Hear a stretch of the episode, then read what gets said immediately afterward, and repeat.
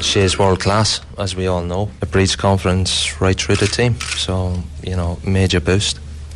Jay, he's almost like having a second captain in the team.